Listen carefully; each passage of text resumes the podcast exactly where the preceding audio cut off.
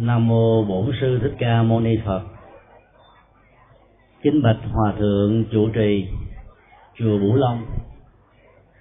Kính bạch chư tôn đức, hòa thượng thượng tọa, đại đức tăng đi Hôm nay là ngày vui rất lớn của chùa Bửu Long. Khi công trình trùng xây ngôi tam bảo một cách trang nghiêm đã được thành tựu mỹ mãn. Vào năm 1977 ngôi chùa này có mặt ở trên một khu đồng ruộng với một mái nhà tranh rất là đơn sơ. Nhờ tấm lòng đối với tam bảo, rất sâu sắc của hòa thượng trụ trì và đồ chúng và phật tử đã trở về tu học. Rất đông đảo. Năm 2000 cơn bão đã diễn ra. Mái chùa đơn sơ ngày nào đó đã trở thành như là một đống à, gạch vụn. Nó buồn lớn đó nó làm cho tâm nguyện của hòa thượng trụ trì ngày càng lớn hơn nữa đối với cuộc đời đó khi gặp một ờ, uh, trở ngại duyên nào đó đó chúng ta có khuynh hướng sờn lòng và nản chí. Trong cái đó đối với người xuất gia và một bậc uh, đạo cao đức trọng như hòa thượng đó thì trở ngại duyên chính là thuận duyên.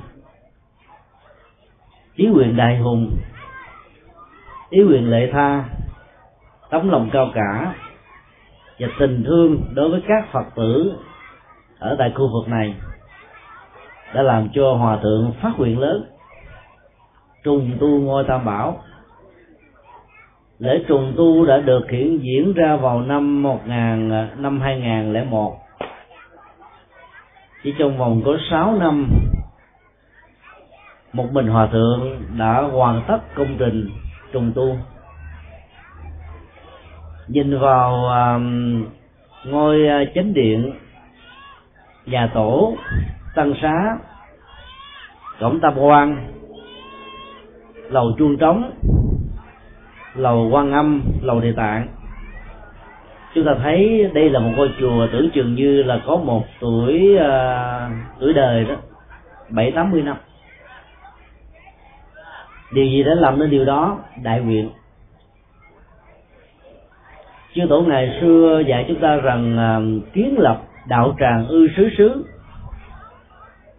phá nghi vọng ư trùng trùng. Đạo tràng là một ngôi chùa nơi đó có sinh hoạt tín ngưỡng tâm linh. Giá trị trị liệu và chuyển hóa mang lại lợi ích an vui cho tất cả các cư dân ở trong vùng việc thiết lập các ngôi chùa cần phải được mở rộng ở mọi nơi và mọi chốn, cho nên được gọi là xứ xứ. Mục đích của việc kiến dựng một ngôi chùa không chỉ đơn thuần là để cho có chỗ tu học của à, các phật tử và tăng ni,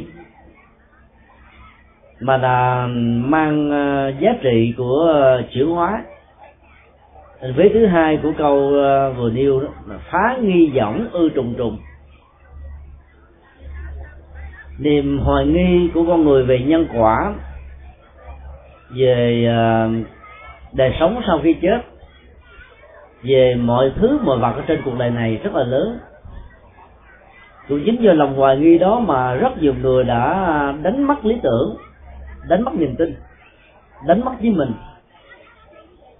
Do đó, kiến lập một ngôi chùa là để phá tất cả các lưới nghi giúp cho mọi người có thể đến được với đạo phật. Thấy đạo phật như là một phần mặt trời sáng tỏ. Mà sự chiếu soi của nó đó, đến đâu đó, giá trị an vui hạnh phúc sẽ có mặt ở mọi nơi.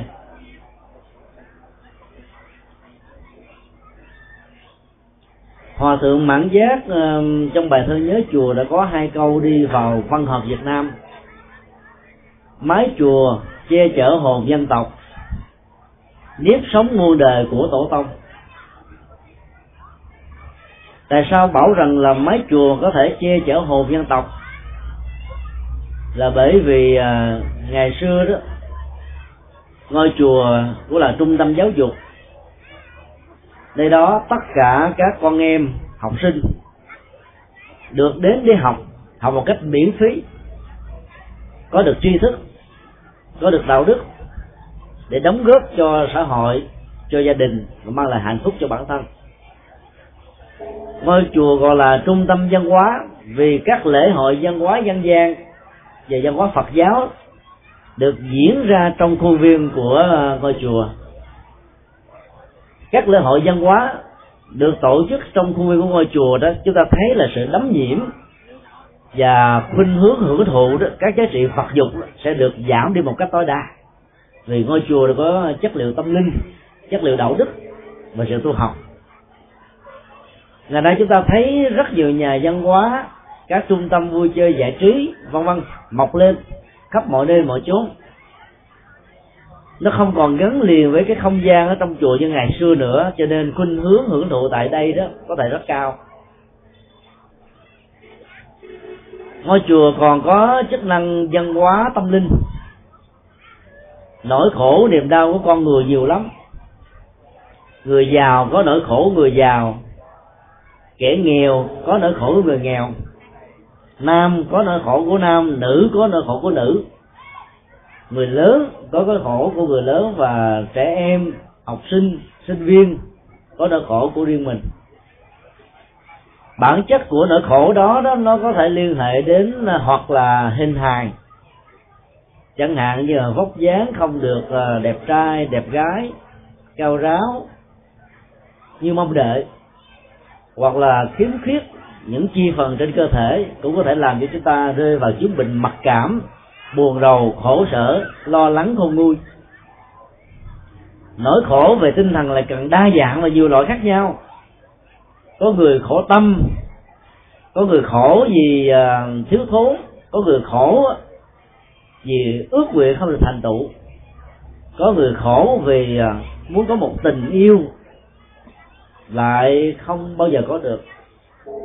Thương một người mà phải chia tay vĩnh viễn, không thích một người mà phải sống chung, hoặc là hội tụ, gặp gỡ, giao lưu đối tác hàng ngày. Nỗi khổ do chính bản thân mình gây ra cũng có, do người khác gây ra cũng có. Cho vua quan giếu họa rất là nhiều dạng khác nhau. Chức năng tâm linh của ngôi chùa là giúp để cho chúng ta trở về sinh hoạt với những bước đi thảnh thơi nhẹ nhàng, hơi thở và nụ cười tỏ ra trên gương mặt và đời sống của chúng ta. Nhờ đó mà mình à, có thể à, vơi đi nỗi sầu, giảm bớt được nỗi buồn và vượt qua được những bế tắc ở trong cuộc đời và không gian của một ngôi chùa đó thì tất cả mọi căng thẳng của công ăn việc làm, sức ép của à, cạnh tranh và tất cả mọi căng thẳng khác đó, nó được rơi rụng hết. Giống như là những chiếc lá vàng của mùa thu rơi khỏi cành cây của năm do đó mỗi khi quý vị có một tâm sự gì đó buồn, đừng nên giam nhốt mình ở trong bốn bức tường của ngôi nhà vì cái trạng thái đó nó sẽ làm cho nỗi buồn ngày càng gia tăng. Chỉ cần à, đi từng bước, hít thở không khí trong lành, đến chùa, ở gần thì đến chùa Bố Long này, lên lại Phật, rồi đi nghe tiếng chuông, quán tưởng các hình tượng Phật. Chúng ta sẽ thấy rằng là chất liệu an vui, hạnh phúc đó tỏ ra ở gương mặt của các ngài lớn lắm và chúng ta nên bắt chước theo để phóng thích nỗi khổ niềm đau ra bên ngoài.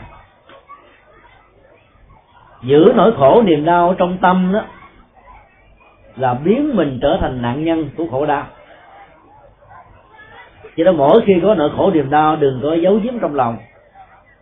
Tìm người tri kỷ, người hiểu được mình để giải bài tâm sự. Mỗi khi nói ra được một cái điều gì đó đó, thì tâm chúng ta trở nên nhẹ nhõm dĩ nhiên là đừng nên ờ, tâm sự đến độ quên cả công việc làm. Chúng ta có thể trình bày một cách rất là vắn tắt.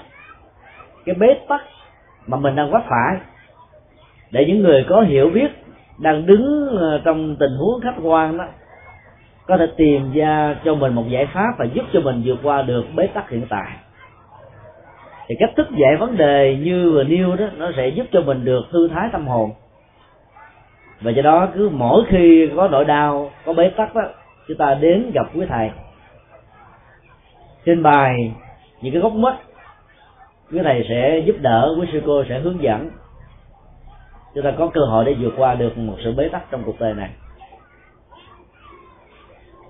Từ chiều đến giờ, chúng ta đã chứng kiến à, đại lễ à, chẳng tế trai đàn được diễn ra.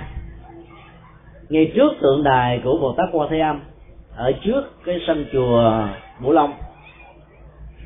Có rất nhiều vị Phật tử có mặt ngày hôm nay rất là ngạc nhiên. Vì ngày mai là lễ lạc thành, tức là ăn một ngôi chùa được thành tựu. Sao phải cúng cô hồn? Vì nhiều người cứ nghĩ rất đơn giản rằng là ở chỗ đó phải có hồn ma bóng vía nè. Có nhiều người chết chưa được siêu sanh nè. Hãy cúng cô hồn để chúng khỏi về à, phá phách lúc đó công an việc làm nó mới được à, thuận lợi mưa hòa gió thuận vân vân. Truyền thống của Phật giáo Bắc Tông đã từ ngàn xưa, khi một ngôi chùa chuẩn bị được khánh thành, lễ cúng trai đàn chẳng tế, giải quan cho các hương hồn đó, thường được cử hành một cách rất là trọng thể như là chiều chúng ta chứng kiến mục đích của việc cử lễ ờ, trai đàn chẳng tế là bởi vì ờ, các hương hồn đó, khi chưa được siêu sanh thoát hóa đó, đang tìm một nơi trú ngụ để gửi gắm ờ, phần hồn của mình, để nhờ đó được an vui và hạnh phúc. Ngôi chùa là một cái địa điểm tâm linh rất thích hợp cho họ. Có mặt ở đó đó thì họ sẽ không còn nỗi khổ, niềm đau, uất hận ở trong cuộc đời. Và do đó đại lễ trai đà được diễn ra là để giúp cho họ được siêu sanh thoát quá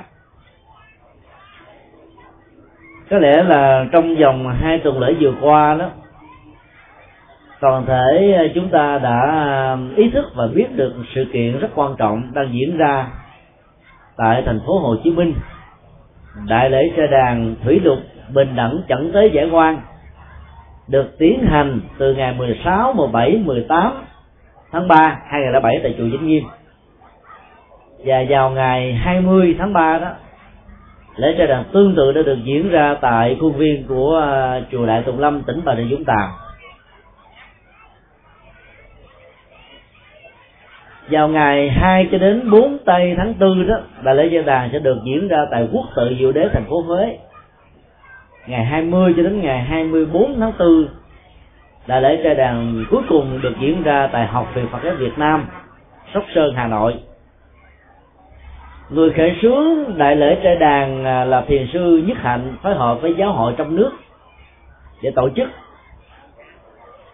Đại lễ trai đàn đó nó có ý nghĩa tương tự như là trai đàn chẳng tế cô hồn chiều nay tại chùa chúng ta. Trong khoa nghi Phật giáo đó, từ gọi tắt là thủy lục hội, hay là thủy lục đàn thủy là nước lục là đất đàn là một đàn tràng hội là một pháp hội. Nơi đó, đó có những sự hành trì trị liệu và chuyển hóa. Các vị uh, kinh sư trong ban kinh sư với sự gia trì đời sống giới đức thanh tịnh và tương ưng ba nghiệp thân khẩu và ý tay bắt ấn miệng niệm chú và tâm hướng về à, năng lượng từ bi để chế tác ra tình thương vĩ đại. Nhờ đó tình thương này sẽ được lan tỏa qua tần số tâm thức khắp vùng không gian phụ cận ngôi chùa. Các hương hồn cô hồn quạnh tử chết do nạn nhân của cuộc chiến hay là kẻ thù ở trong các cuộc chiến chết một cách quốc hận chết bị người khác ảm hại chết một cách chưa chuẩn bị chết một cách tức tưởi chết một cách đau thương. Chết ở trên mặt đất dù sâu dưới lòng đất, trên biển, dưới sông, chết trên không gian, tan thành thể xác, không còn gì cả. Nhờ vào pháp phật nhiệm màu đó, trở về nghe kinh. Từ đó các hương linh nó sẽ được hỗ trợ bởi ban kinh sư. Quán rằng là hình hài này không phải là của tôi. Tôi không bị kẹt trong hình hài đó. Cảm giác này, tri giác này, tâm tư này, nhận thức này không phải là của tôi. Và do đó, tôi không bị lệ thuộc vào bốn loại hình cảm xúc như vừa nêu. Khi các hương linh được ban kinh sư hướng dẫn quán vô ngã, không có các tôi ở trong hình hài và trong ý thức, thì lúc bấy giờ đó, hương linh mới dễ dàng vẫy tay chào một cách vĩnh viễn với cái chết. Và nhờ đó đó, họ mới được siêu sanh thoát hóa. Khái niệm cô hồn là một thuật ngữ dân gian, chỉ chung cho tất cả các hương linh chưa được siêu sanh. Nhưng tính từ cô đó, chỉ cho trạng thái cô đơn, buồn tuổi khổ đau cùng cực là bởi vì họ muốn được tái sanh để làm lại kiếp người ấy thế mà do sự chấp trước về tình cảm, tình yêu, gia đình, sự nghiệp, địa vị, chức tước, công trình, dự án, kế hoạch đang còn dễ dàng, chưa được hoàn tất. Nỗi tuyết núi và trở thấy hận thù đã làm cho họ phải tồn tại với dạng thức một hồn đơn thách tán. Rầy đây may đó, khi chỗ này chỗ nọ, khi có được cơm ăn do người khác cúng, khi thì đói và lạnh, khổ đau cùng cực. Khái niệm thuần ờ, thuật ngữ phật giáo dùng ờ, là từ ờ, ngạ quỷ. Ngạ là đối khác. Đối về cảm xúc, đối về vật thực, đối về tình yêu, đối với cuộc sống, đối với tất cả những nhu cầu mà con người đang còn sinh tiền có. Nỗi khổ đau đó làm cho họ trở thành một kẻ đối khác thật sự. Và nếu như không có sự cúng kiến, thương tưởng của những người còn sống và nhất là thân bằng quyến thuộc đó, thì đời sống cõi âm của các hương hồn này ngày càng khổ đau nhiều hơn. Do đó các quan hồn nếu chưa được siêu sanh đó, thì có thể làm cho cõi âm trở nên nặng nề. Cõi âm nặng nề thì cõi dương khó có thể được phát triển và thịnh. Chính vì thế mà cha đàn chẳng tế đã được diễn ra. Trong cái ngày trước khi lễ lạc thành của một ngôi chùa được cử hành một cách trọng thể là bởi vì mục đích nhằm giải hết tất cả những oán hận thù hằn hay cái chết bất đắc kỳ tử của các hương linh. Có người hỏi rằng tại sao che đàn chẳng tới như vậy mà được gọi là bình đẳng giải quan nỗi quan khi quán trái với nhau ở trong cuộc đời này ai cũng có. Nếu không giải được những quan khi quán trái đó thì nó sẽ nâng lên thành thù hằn và mối thù hằn đó biến hai người trở thành hai đối thủ. Có mặt, cùng chung một nơi, nhưng tâm lý của họ là không để trời chung. Sinh hoạt, hít thở không khí, ăn uống, giao lưu đối tác hàng ngày có thể gặp nhau rất nhiều lần. Ấy thế mà đó, tâm của họ mỗi người một phương hướng. Nỗi khổ, niềm đau bế tắc đó nếu không được tháo mở đó, nó sẽ trở thành cái tình trạng lỗi trường thông qua sự thanh toán và trừng phạt lẫn nhau. Chiến tranh là một sự tàn sát, tàn khốc nhất. Nơi đó, tất cả các chiến sĩ và binh sĩ sẽ được huấn luyện, phải bóp cò để giết người khác, hoặc là mình sẽ bị người khác bóp cò và trở thành nạn nhân của họ. Nỗi tu hành đó, nó được cộng thêm tiếng súng, khói súng, máu đổ, thịt nát, xương tan, các công trình bị tan vỡ cảnh thanh bình bị đổ nát. Thù hận này đã làm cho các chiến sĩ hăng máu xông lên trận và giết kẻ thù. Quán thù đó đã làm cho họ trở thành kẻ thù với cõi âm tiếp tục. Nếu không mở được cái quan bút đó, đó thì đời đời kiếp kiếp họ sẽ trở thành kẻ thù của nhau. Thế giới ngày nay đó chiến tranh đô hộ chính thành ý thức hệ thông qua cuộc thôn tính xâm lược như ngày xưa hiếm lắm. Nó được thay hình đổi dạng qua chiến tranh kinh tế. Thù hằn đó nó được thay hình đổi dạng với nhiều hình thức khác nhau. Và do vậy, nhà Phật đã dạy chúng ta cần phải dạy những cái quán, quan khi quán trái với nhau trong cuộc đời. Tại sao phải gọi là bình đẳng? Là bởi vì rất nhiều người quan niệm rằng đó là kẻ xâm lược, đã mất hết nhân tính, đem đau thương đến cho các dân tộc dòng phát triển ở thế giới thứ ba, với những bình phong mang văn hóa, văn minh, khoa học, giáo dục, tiến bộ và lợi ích kinh tế. Nhưng trên thực tế là kiếm các lợi nhuận kinh tế về quốc gia của mình bằng cách bóc lột sức lao động của những người dân trở thành nạn nhân ở trong các cuộc chiến. Họ chết ở trên chiến trường của Việt Nam. Hồn của họ đã trở thành hồn đơn phát tán có nhiều binh sĩ đến bây giờ chưa tìm ra được xác chết nằm ở chỗ nào. Có nhiều thân xác đã chôn vùi dưới lòng đất trở thành à, mồi ăn của các loài côn trùng. Nỗi khổ, niềm đau của các hương hồn đó lớn lắm. Chính trị có ăn quán dân hồ rõ ràng. Ân đó thì thưởng bằng các đài liệt sĩ và tổ quốc phi công. Oán tức là kẻ thù cần phải trừng phạt để họ không làm những việc xấu đó lần thứ hai đối với dân tộc. Nhưng đạo lý từ bi của nhà Phật dạy chúng ta vượt lên trên sự hận thù đó. Cái quan kết của cõi âm nước không được hớn mở, thì cái quan kết ở trên cõi dương đó, nó sẽ tiếp tục đưa thắt chặt.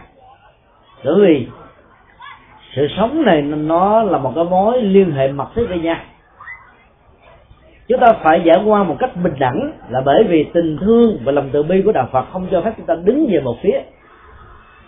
Đạo lý nhà Phật vẫn dạy chúng ta bốn trọng ân ơn tổ quốc và ơn đồng bào là lớn nhất. Vì ơn tổ quốc cho nên tất cả mọi người xuất gia, tất cả những người phật tử hướng về tổ quốc với tình thương yêu và tinh thần trách nhiệm của một con người yêu nước. Để chúng ta sẵn sàng đứng về phía chính nghĩa để bảo vệ chủ quyền độc lập của dân tộc. Đạo lý nhà Phật khuyến tấn và tán dương những ai làm được những hành nguyện này. Nhưng đạo lý nhà Phật đó, là dạy chúng ta sau khi những kẻ thù và những kẻ xâm lăng đem xương máu đến cho các dân tộc nghèo nàn nằm xuống thì cần phải được tứ tẩm bằng những giọt nước từ bi hỷ xã rộng lượng và tha thứ. Các hương hồn đó khi nằm xuống rồi thấy được lòng từ bi rộng lượng tha thứ đó sẽ trở thành ăn năn hối lỗi về các hành động tội lỗi của họ đã gây ra cho dân tộc. Cái món thù đó sẽ được tháo mở. Chính vì thế và lòng từ bi không nên phân biệt bạn và thù ta và người ngoại xâm và các chiến sĩ các nghĩa sĩ nằm xuống cho quê hương và dân tộc.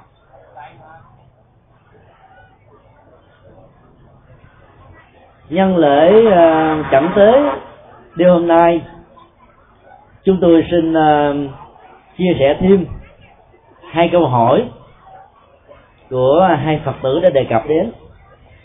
Họ đã gửi cho chúng tôi uh, một câu hỏi bằng hai trang giấy. Chúng tôi sẽ đọc câu hỏi này lên và tuần tự phân tích để hướng dẫn nhằm giúp cho tất cả mọi người có thể có những tình huống tương tự đó có thể đạt được những sự lệ lạc do hành trì theo lời Phật dạy. Lá thư này do một Phật tử ở Hoa Kỳ viết vào ngày 30 tháng 3 2007 chúng tôi bận cho các lễ trai đàn trợ lý và giúp cho từ thiên nhất hạnh cho nên trong thời gian qua đó, chưa có dịp để giải đáp nhân cơ hội ngày hôm nay. Lễ trai đàn đã diễn ra tại ngôi chùa này. Cho lễ khánh thành vào ngày mai đó, thì chúng tôi xin chia sẻ. Tôi tin là trần ngọc anh là một phật tử có lòng tin rất sâu xa về đạo phật. Tôi say mê, nghe toàn bộ các bài giảng của thầy, đặc biệt giảng về kinh dược sư với chủ đề dược chất tâm linh, một mặt tôi đã in ra các bộ đĩa cd để tặng cho các thân hữu phật tử khác. Một mặt tôi đã phổ biến các tài liệu thuyết pháp đó tại blog ở Yahoo 360 để cho những người nào có duyên có thể tìm hiểu kim về kinh dược sư. Một người bạn được tôi tặng bộ dược chất tâm linh, rất say mê những bài thuyết pháp này, và tình cờ đã tìm ra các bài thuyết pháp về kinh địa tạng mà thầy đã giảng dạy tại Úc Châu vào tháng 5 tháng 6 2007 ngay thời điểm mà cha của tôi qua đời vào đêm 19 tháng 2 2007 họ có thâu cho tôi vài cuốn CD liên quan đến những gì cần làm. Sau khi một người thân đã qua đời, nhưng tôi chưa kịp nghe CD, vì vừa vừa đi lấy hôm nay thì ba tôi đã mất. Tuy nhiên, cả tôi và bạn tôi đều thắc mắc về những điều mà tôi cho rằng nó là một hoàn cảnh thật là đặc biệt mà tôi tạm gọi là độc nhất vô nhị. Lá thơ này của một người phật tử mang một tâm trạng thương kính và muốn báo hiếu cho người cha của mình. Nhưng rơi vào một cái tình trạng khó xử không biết giải quyết làm sao mà lát nữa đó, từng câu chữ trong lời thơ này sẽ cho chúng ta biết được cái tâm trạng đó. Ông đã có cơ hội nghe được hai à, bộ đĩa cd thứ nhất là dược chất tâm linh giảng dạy phân tích về kinh dược sư. Chỉ là một nghệ thuật sử dụng các dược chất tâm linh để điều trị và chuyển hóa các nỗi khổ niềm đau về tâm lý và tinh thần, như là lòng tham, lòng sân, lòng si hờn giỏi hận thù châm chất bạo lực, khủng bố. Và ông cũng nghe được cái bộ đĩa CD gồm có 14 bài giảng về kinh địa tạng, giọng tăng cử ngục như là những nghệ thuật để giúp cho tất cả thân bằng quyến thuộc của người còn sống. Có những phương pháp, phương châm rút tỉa ra được từ à, lời Phật dạy trong kinh điển để cầu triêu và hộ độ cho các hương hồn được siêu sanh và thoát quá. Tâm đắc với hai bộ địa đó đó, thì à, ông lại đón một cái tin rất đau buồn, đó là người cha thương kính của mình đã ra đi. Nỗi khổ niềm đau của sanh ly tử việt rất lớn mất một căn nhà do quả hoạn bão lụt đó chúng ta có thể nỗ lực làm lại một căn nhà mới thậm chí có thể khang trang nhiều hơn. Chẳng hạn như ngôi chùa Bửu Long này. Hòa thượng trụ trì cho chúng tôi biết là khi cơn bão đi qua vào năm 2000 đó, cái ngôi chùa vốn uh, mộc mạc trở thành như là một đống gạch vụn. Nỗi đau của hòa thượng đã trỗi dậy nhưng mà sau đó là lòng từ bi đã trỗi lên. Do đó ngày hôm nay sau 6 năm, hòa thượng đã cắt ra một ngôi chùa rất là khang trang. Nhưng khi mất đi một người thân, nhất là người có ờ, giá trị và ý nghĩa thiêng liêng nhất trong cuộc đời của mình là mẹ hoặc là cha đó, thì sự mất mát đó không bao giờ có cái gì có thể thay thế và bù đắp lại được. Chúng ta không thể tạo ra một người cha mới, dầu chúng ta có thể nhận cha nuôi 10 người 20 người 100 người. Nhưng tình cảm và giá trị gắn bó quan hệ thiên liêng mật thiết nhất của kiếp người đó, đối với người cha ruột, không bao giờ chúng ta tìm lại được. Đứng trước sự ờ, mất mát lớn lao đó đó, ai trong chúng ta lại không chạnh lòng?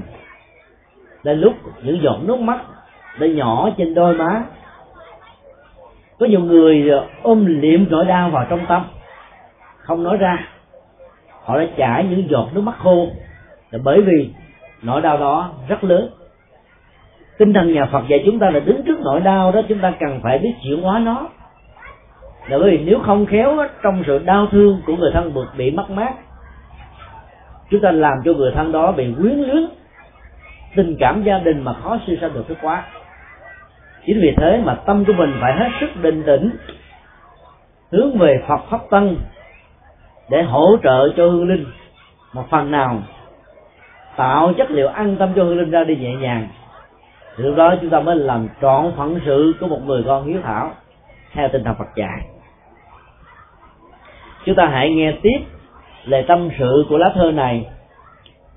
Theo tình thế mà tác giả của nó gọi rằng đây là một hoàn cảnh độc nhất vô nhị. Gia đình bên ngoại của tôi, theo đạo Phật, có hai người thân đã đi tu ở tại một ngôi chùa ở Long Hải, Việt Nam gia đình bên nội của tôi thì theo nho giáo. Khi mẹ tôi qua đời vào đầu thập niên 90 chúng tôi làm lễ cầu siêu đủ thất tuần ở chùa Việt Nam tại đây. Cha của tôi từ chối không tham dự vì cụ không tin ở nghi thức cầu siêu của Phật giáo. Và trong chúc thư cha tôi viết từ năm 1997 cha tôi không muốn chúng tôi làm lễ cầu siêu cho cha con, cho cha tôi khi cha tôi qua đời. Nỗi đau của một người con phật tử, khi thấy cha của mình không có niềm tin với phật pháp, các sự hộ trì để ờ, trợ giúp cho hương linh từ bỏ từ sự chấp trước vào hình hài, tri giác, nói chung là cái cõi ý thức này đó, là giờ nương vào tam bảo. Mà bây giờ người cha ruột không hề tin vào những điều đó, thì phải làm thế nào để giúp đỡ? Khi mẹ của tác giả mất vào năm 97 thì người cha đã không tham dự. Mặc dầu chia chia tay vĩnh viễn với người thương nhất trong cuộc đời của mình, đó là vợ ruột. Ấy thế mà ông vẫn không tham dự lễ cầu siêu ở một ngôi chùa. Là vì ông có không có được niềm tin về phương pháp thực tập trị liệu ở trong nghi thức đó. Đây là một cái điều ờ, rất đáng tội nghiệp. Rất nhiều người trong chúng ta cũng không hề có những cái niềm tin về giá trị của các trai đàn chẳng tới như vậy. Bởi vì thứ nhất, một số người trong chúng ta là cho rằng là sau khi chết đó là hết, không còn gì cả. Từ quan niệm cho rằng khi chết là hết, không có một sự tái tục về đời sống ở kiếp sau đó chúng ta nghĩ rằng là đâu cần phải nhọc lòng tổ chức cúng kiến tạo ra các lễ cầu siêu để hỗ trợ cho hương linh được siêu sanh thoát quá. Quan niệm đó đó đứng từ phương diện nghiên cứu khoa học là một điều sai từ ngay uh, bản chất của nó. Khoa học vật lý hiện đại cho chúng ta biết một định luật rằng vật chất không tự sinh ra không tự mất đi chỉ chuyển từ dạng này sang dạng khác. Chứ mọi sự vật hiện tượng không phải tự nó mà có. Nó phải nương vào nhiều yếu tố để hình thành và phát triển. Đạo phật có câu phát biểu tương tự cách đây 26 thế kỷ. Chư pháp bất sanh bất diệt câu tuyên bố của nhà phật sâu sắc hơn câu tuyên bố của khoa học. Chư là số nhiều, pháp là mọi sự vật hiện tượng, trong đó có con người, có muôn loài. Bất sanh là không tự nó sinh ra bất diệt là không mất đi một cách vĩnh viễn ở đây khoa học chỉ nói đến vật chất. Nó có định lực bảo toàn năng lượng. Chuyển từ dạng thể này sang dạng thể khác. Ví dụ mưa là do áp suất của nắng tác động, làm cho nước ở trên mây rơi thành các hạt xuống mặt đất. Chúng ta tưởng rằng mưa đã bị mất, nhưng thực ra mưa đã được chuyển thể. Mây đã chuyển thể thành mưa các giọt nước mưa này không mất mặc dù nó thấm sâu dưới lòng đất, nó có thể trở thành nước nguồn. Chúng ta nhìn từ về mặt, tưởng rằng là các giọt nước mưa đó được bị mất để trở thành nước nguồn. Rồi nước nguồn đó có thể trở thành sông, suối, ao, hồ nhân dân và hòa tan trong không khí. Cứ từng hoàng luân chuyển như vậy, khi thì với hình thái là mây, khi thì với hình thái là mưa, khi thì hòa với không khí khi kỳ nước ở dưới lòng đất nước ở biển ao hồ sông rạch vân vân. Nó không tự sinh ra và không mất đi một cách định diện nhưng đạo phật còn cho chúng ta biết rằng là bên cạnh cái thế giới của vật chất đó, nó còn có cảnh giới của tâm thức. Đời sống của một con người và các loài động vật là một tổ hợp của hai yếu tố thân và tâm. Cái chết được diễn ra khi mà có sự tách ly khỏi thân và tâm một cách vĩnh viễn cái chết của y học nó rất đơn giản. Cho gọi là chết ờ, lâm sàng. Khi tim ngừng đập, não trạng ngưng hoạt động, cái chết được ghi nhận. Nhưng nhà Phật bảo rằng có nhiều tình huống chết vẫn chưa được diễn ra. Bởi vì thần thức của cái người ngưng đập trái tim và ngưng hoạt động não bộ đó vẫn đang còn ẩn khuất đâu đó.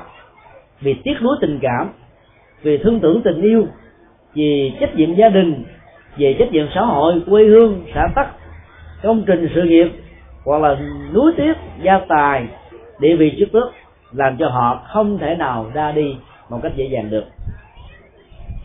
Thì trong những tình huống đó, chúng ta thấy là cái nhu cầu hỗ trợ tâm linh cho người quá cố đó là không thể thiếu. Vật chất nếu nó không tự sinh ra thì nó cũng không tự mất đi, thì tinh thần của con người cũng như thế. Sau khi con người qua đời thì hành hài sát thân này sẽ trả về với đất, nước, gió, lửa. Còn tâm thức phật tiếp tục, tiếp diễn trên một hành trình tái sanh.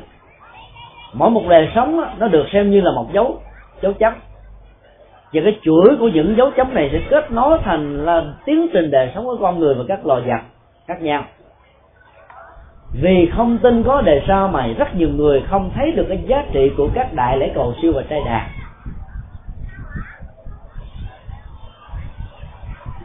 Làm thế nào để chúng ta biết là có đề sao? Trong thế gian này đó, mỗi người có một cá tánh. Tại sao chúng ta có cá tánh? Có nhiều người nói là trời đã ăn bài. Thiên bẩm, mỗi người có một cái cá tính khác nhau, gọi là bản tính. Nói như vậy là trật, bởi vì theo đạo phật không có ông trời.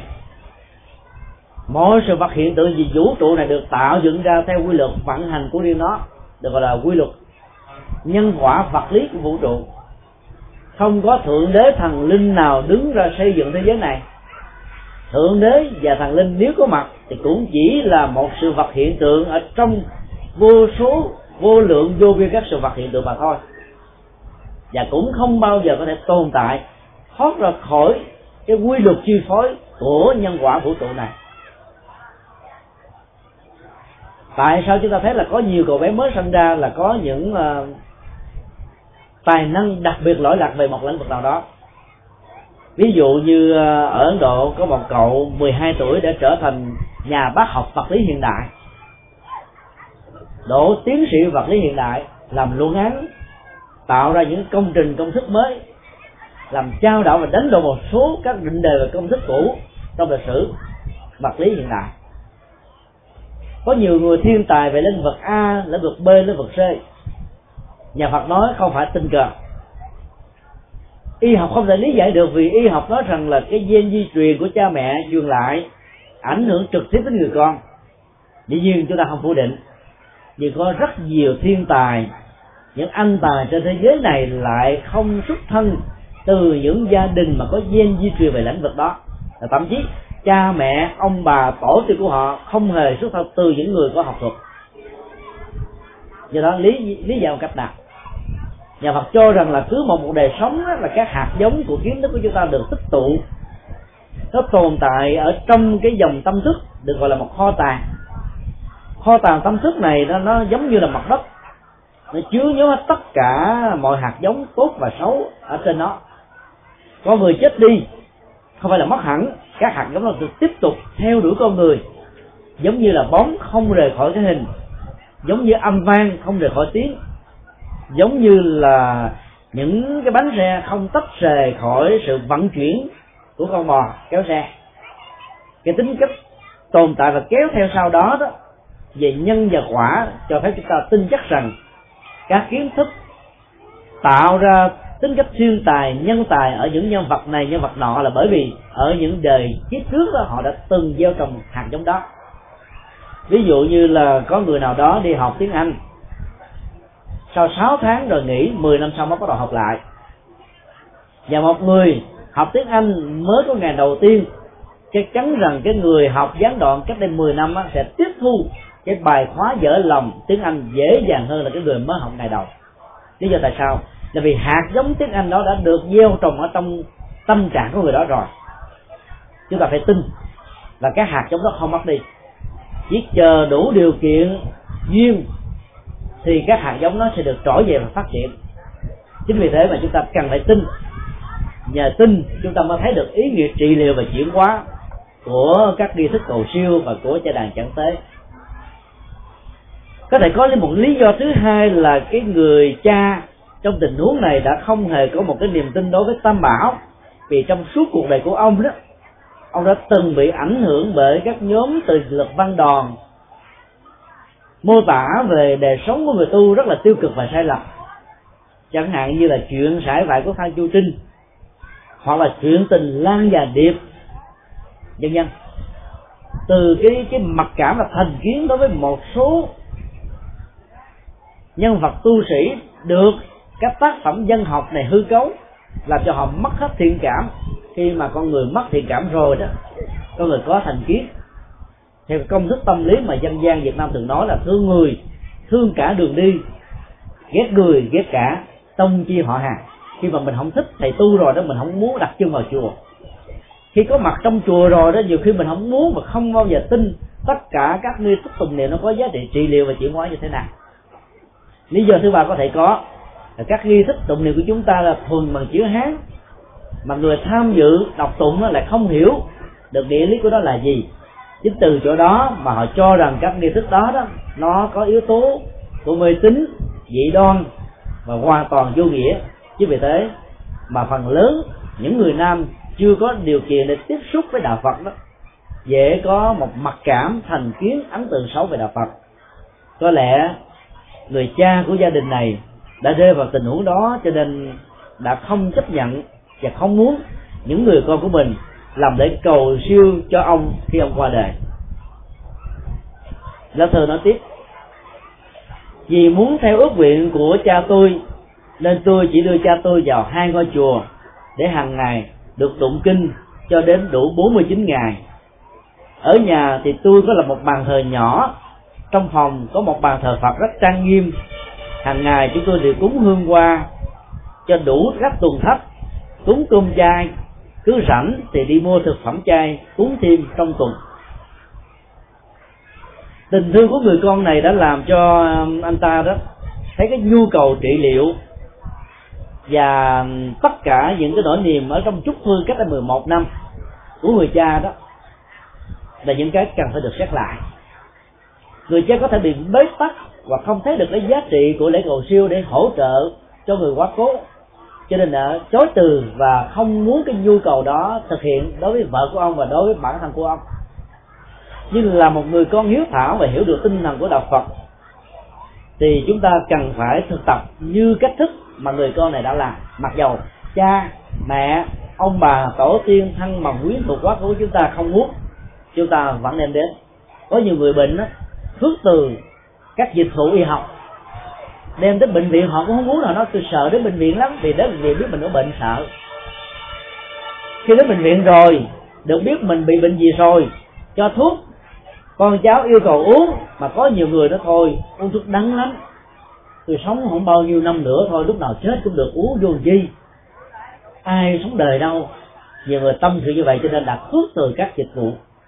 Tấm lòng của người thân và người thương của mình chúng ta có thể tưởng tượng khi người cha qua đời và cướp từ cái dịch vụ trị liệu chuyển hóa tâm linh của các lễ cầu siêu. Nhưng phận làm con chúng ta cũng không nên chiều theo cái di chúc đó, vì chúng ta biết rằng người cha vì không hiểu, cho nên đã không thấy nó là một nhu cầu. Trong nỗi khổ niềm đau của thân phận một cô hồn đó, nếu không có được sự trợ giúp của ba ngôi báo đó, thì hương linh khó được siêu sanh. Và do đó, chúng ta vẫn phải tổ chức lễ cúng đất vào bảy ngày một lần. Hàng ngày đó có thể cúng thêm cơm. Và đặc biệt đó, người này làm rất hay là cúng cơm chay. Tất cả bà con cô bác ở dùng thôn quê thường có khuynh hướng là cúng đồ mặn thôi à. Và nhất là những người vợ thương người chồng qua đời đó, thấy ông chồng mình khi còn sống là uống rượu uống rượu rượu đến nếp than. Thì khi ông chết á trên bàn thờ cũng để một chai rượu đến nếp than người còn sống mà bị xỉn vô rồi để mất hết tâm trí. Mà hương hồn bị xỉn vô, chắc chắn là không siêu sanh nổi có nhiều người nghiện bia, nghiện thuốc lá, xì ke ma túy thân mồng quý thuộc cúng, cũng cúng theo những thứ này. Tức là cúng món ruột quý vị nên nhớ cúng món ruột chừng nào thì người đó khổ ra chừng đó. Các hương linh không ăn được như chúng ta, bởi vì họ không có bao tử, không có hệ tiêu hóa, không có sự sống của thân thể vật lý này. Cho nên họ chỉ ăn được bằng tâm thức và nói chính xác là ăn bằng ảo giác thôi. Họ đối về phật thực, đối về hưởng thụ, đối về ăn mặc, đối về trang sức phẩm, đối về nhu cầu tiêu thụ văn hóa, tiêu thụ thưởng thức các loại hình là nghệ thuật khác nhau. Và đối rất nhiều tình cảm, tình yêu và sự sống. Họ đối khác những thứ này. Chúng ta phải bài biện các phật thực như là một cái phương tiện để họ thấy rằng tình thương chúng ta được trải ra cho họ mà nhờ tình thương đó, họ đến với cái lễ hội trai đàn cầu siêu dễ dàng hơn. Tại trai đàn cầu siêu đó, phẩm vật như là bánh trái, kẹo, các thực phẩm đủ loại đó, chỉ là một phương tiện. Họ ăn bằng ảo giác và hạnh phúc bằng ảo giác. Nhưng mà cái hạnh phúc thật mà họ đạt được là pháp thực. Pháp là chánh pháp pháp là tâm linh, pháp là đạo đức, pháp là con đường giải thoát, pháp là sự hành trì pháp là con đường an vui, pháp là lòng từ bi, pháp là tự giác giải thoát. Thực là thực phẩm. Cái trai đàn đó, nếu chúng ta lắng nghe từng câu kinh, từng câu kệ của ban kinh sư xuống tụng đó chúng ta ta thấy là các vị sẽ truyền cái chất liệu thông qua tần số tâm thức của tập thể gia trì. Tác động trực tiếp đến các hương hồn để họ nhận thức được rằng thân thể này không phải là của họ, để họ vẫy tay chào với nó mà ra đi. Dòng cảm xúc tâm thức này, tình cảm này, tri giác này, tâm tư này. Cũng phải vẫy tay chào với nó. Làm được như vậy đó thì hương linh đang thưởng thức được pháp thực diện màu của chư phật. Có nhiều người đâu có chuẩn bị cái chết, đâu chấp nhận cái chết. Và do kháng cự lại cái chết, không sống chung với cái chết. Cho nên cái chết là một nỗi ám ảnh, cái chết là một nỗi khổ, niềm đau, và cái chết là một sự áp tắc. Họ chết mà không được siêu sanh, họ trở về gia đình, lẳng quẩn chỗ đây, chỗ đó làm cho thân bằng quyến thuộc ngày càng khổ đau nhiều hơn. Do đó, cúng chay để thể hiện lòng từ bi, hạn chế nghiệp sát sanh, và do đó, người được cúng sẽ có được phần công đức. Còn cúng tam sơn đại mặn, rượu thịt, hoặc là đến để tâm sự, đánh cờ tướng, đánh bài tứ sắc, tán dốc với nhau đó, thì ý nghĩa lễ hội, ý nghĩa chia buồn ý nghĩa tình là nghĩa sớm mất hết tất cả. Chúng ta cần phải mạnh dạng thay đổi phong tục tập quán này, bởi vì cái tin là nghĩa sớm ở trong đất nước Việt Nam rất giàu và rất đẹp. Đừng để cho cái tin là nghĩa sớm đó nó bị hư hỏng bởi thói quen uống rượu của những người đàn ông, bởi thói quen đánh bài tứ sắc của những người phụ nữ. Nhân nhân do đó chúng ta phải thực tập là cúng chay lá thơ nói tiếp, nhưng mọi việc đã không diễn ra một cách giản dị như vừa nêu. Những năm cuối đời, tôi không hiểu tại sao cha của tôi lại hướng về thiên chúa giáo. Tôi không tham dự vào việc có cha tôi đi nhà thờ, nhưng tôi nài nỉ cho cha tôi xin rửa tội nếu cha thật sự thích thiên chúa giáo để trở thành một con chiên thật thụ. Cha tôi không tôn trọng hình thức và cứ nghĩ rằng chỉ cần có lòng tin là được chúa cứu rỗi và không cần đi rửa tội. Cha tôi có ước muốn là sau khi qua đời sẽ được làm lễ theo thiên chúa giáo. Và vì vậy, tôi đã mời một cha xứ đến đọc kinh cho cha tôi trước khi lễ hòa táng được cử hành để hương linh của cha tôi được an vui. Cái nỗi đau lớn nhất của người con phật tử nằm ở chỗ này người cha đã kháng cự không đi dự lễ cầu siêu của người mẹ qua đời. Vì nó được tổ chức theo nghi thức cầu siêu tại một ngôi chùa. Rồi đến bản thân ông đó, từ năm 1997 cho đến bây giờ, cái chút thư đó vẫn đang còn tồn tại. Và ông không muốn tổ chức lễ cầu siêu. Nếu còn vì hiếu kính với ngôi tam bảo, hiếu kính với bản thân ông, cho nên là tổ chức lễ cầu siêu để hỗ trợ cho ông. Bởi vì biết rằng đó, là những năm cuối cuộc đời ông đã có một khuynh hướng chuyển đổi niềm tin tôn giáo. Và ở đây đó là sự tìm hiểu và đi theo thiên chúa giáo.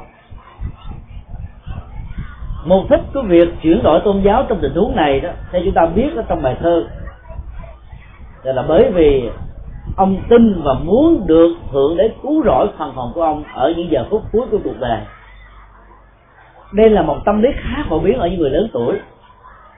Khi còn là trai tráng đó, thanh niên lực lượng. Chúng ta có nhiều khao khát có nhiều ước mơ. Có thể thậm chí sống duy lý duy trí, làm được một chúng ta có thể mơ tưởng mười. Không bao giờ sợ thất bại.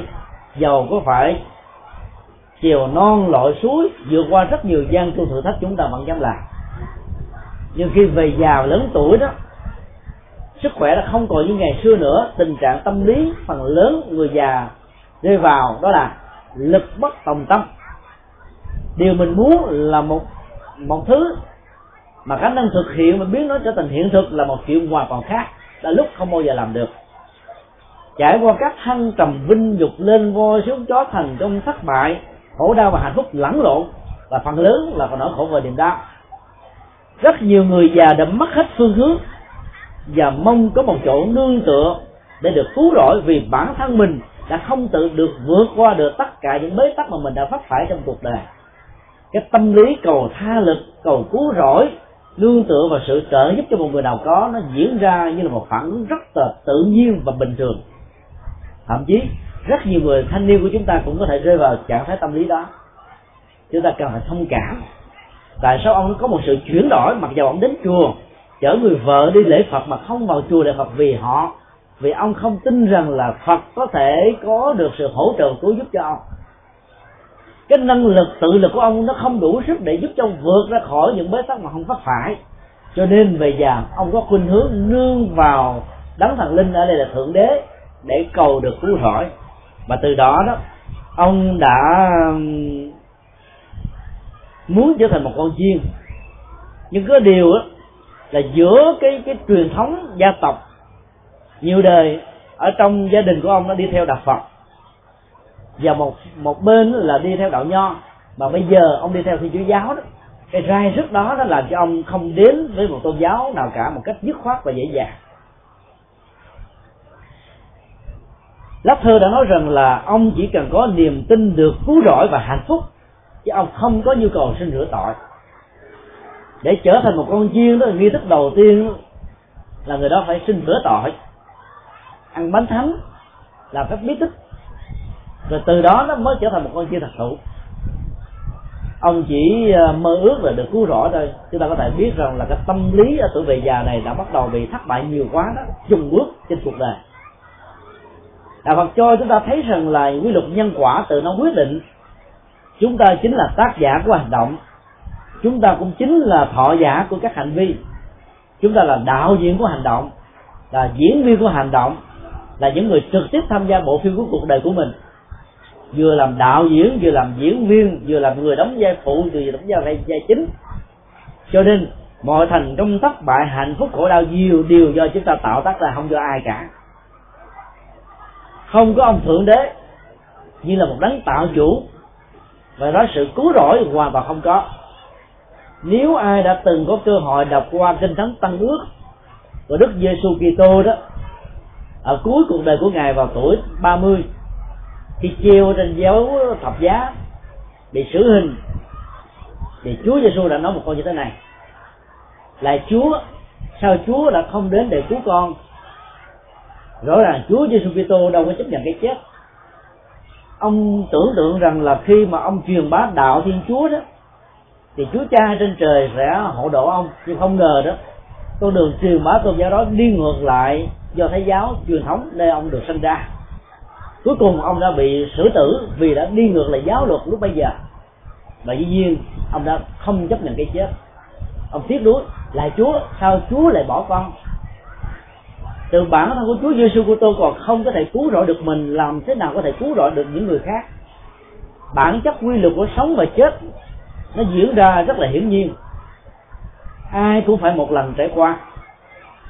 Mọi sự vật hiện tượng, ví dụ như vũ trụ, hình tinh, nó có bốn giai đoạn giai đoạn hình thành, giai đoạn tồn tại, giai đoạn phát triển và giai đoạn hư hoại để tạo ra một cái mới. Còn đời người trải qua bốn giai đoạn sinh ra, lớn lên, bệnh tật, rồi chết. Thời gian thì có bốn mùa, xuân, hạ, thu và đông. Quy luật này là quy luật tuần hoàn, nó thích hợp với mọi sự vật hiện tượng. Nếu thượng đế và các thần linh có mặt thật sự thì cũng phải trải qua các quy luật tương tự như vậy thôi. Bản thân chúng ta ta muốn được cứu rỗi cho chính bản thân mình đó. theo đạo phật, không gì khác hơn là gieo trồng phước báo và công đức. Phước báo đó tạo cho mình được an vui. Phước báo là bệ đỡ, phước báo là bệ phóng. Trong nỗi khổ niềm đau, phước báo sẽ là cái phao cứu hộ cho mình. Sẽ là chiếc đò đưa mình qua đến bờ bên kia một cách an toàn thay vì quý vị cầu viện quan sinh thần thánh giấy gian đủ thứ, mong cho trời phật phù hộ. Thì thay vào đó đạo phật dạy chúng ta là hãy làm làm điều lành, lánh điều dữ giữ tâm lý thanh tịnh trong sạch với động cơ trong sáng đó. Thì không có việc xấu nào đến với chúng ta. Nếu có đến, nó đến trong một thời gian rồi đi. Đạo phật không dạy chúng ta mơ màng chim bao. Thay vì mơ tưởng những đàn gà thì đạo phật dạy chúng ta làm thế nào để có những quả gà, quả trứng gà có trống. Và ấp quả trứng gà đó một cách đúng nghệ thuật và phương pháp, đúng thời gian. Thì quả trứng gà này đó, nó sẽ tạo ra một con gà con. Ngay cả con gà mẹ cũng không nỗ lực giúp con gà con bằng cách là dùng mỏ của nó để chọc thủng cái vỏ trứng. Mà con gà mẹ chỉ ấp ủ nó đúng năm tháng ngày giờ để cho con gà con để nó đủ sức năng lực dùng cái vỏ của chính nó, chọc thủng cái vỏ bên ngoài để nó chui ra. Con gà con nào làm được việc đó thì nó mới có cơ hội tồn tại trong cuộc đời này. Thứ hai nữa, nếu gà mẹ thương tưởng đàn gà con ở trong các quả trứng, giúp nó mổ dùng cho nó, biết đâu cái tình thương đó sẽ mang lại sự bại hoại cho những con gà con thì sao? Nó có thể mổ chúng vào con mắt nó có thể chú, mổ chúng vào cái mỏ ác. Nó có thể mổ chúng ở trên cái đầu và làm cho con gà con này bị chết tức tưởi. Đạo lý đó đã được đạo phật sử dụng như là một ảnh dụ rất là triết lý và rất là sâu xa. Và dạy rằng đức phật là con gà, con đầu đàn để chọc thủng được cái màn lưới vô minh để vượt ra khỏi nỗi khổ niềm đau. Và ngài đã giúp cho chúng ta có đủ được phương pháp, có đủ được công thức, có đủ được cách thức thực hiện để làm thành công công việc đó. Cho nên muốn có được hạnh phúc và an vui không gì khác hơn là tự cứu rỗi chính mình ra ngoài cứu rỗi mình hết đó. các quốc gia nhận viện trợ quốc gia khác vì lệ thuộc về chính trị, lệ thuộc về chính sách, lệ thuộc đủ mọi phương diện. Họ bảo chúng ta làm gì chúng ta phải làm theo, họ bảo chúng ta nói gì chúng ta phải nói đó. Các quốc gia um, chạy theo ngoại bang đều phải bị lệ thuộc vào chính trị cả. Chỉ khi nào chúng ta vận dụng được cái năng lực và tiềm năng tồn tại của mình thì chúng ta mới có thể sống một cách thoải mái. Có được chủ quyền, có được tự do, có được hạnh phúc. Cho nên muốn được cứu rỗi, phải tự cứu rỗi chính mình bằng phước báo, bằng công đức, bằng việc lành, bằng tu tập, bằng chuyển hóa, bằng lòng từ bi, bằng sự tha thứ, bằng cái nghệ thuật phóng thích nỗi khổ niềm đau đừng giữ nó ở trong lòng của chúng ta.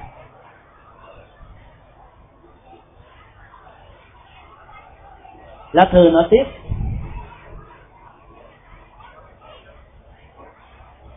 vì cha tôi ước muốn sau khi qua đời được làm lễ theo sư chúa giáo, cho nên tôi đã mời một cha xứ đến đọc kinh cho cha trước khi hỏa táng để hư linh của cha được vui.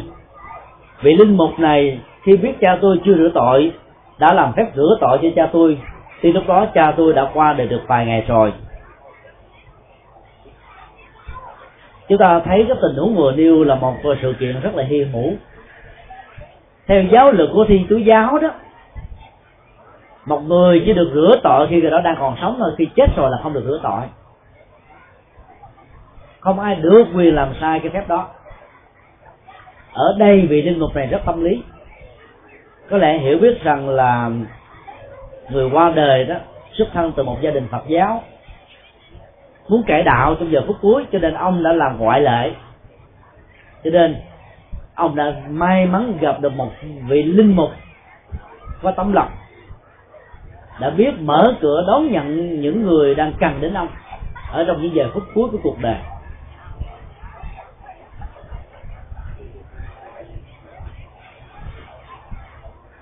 Cách đây khoảng 3 tháng thì có một uh, con chiên thiên chúa giáo đến chùa của chúng tôi.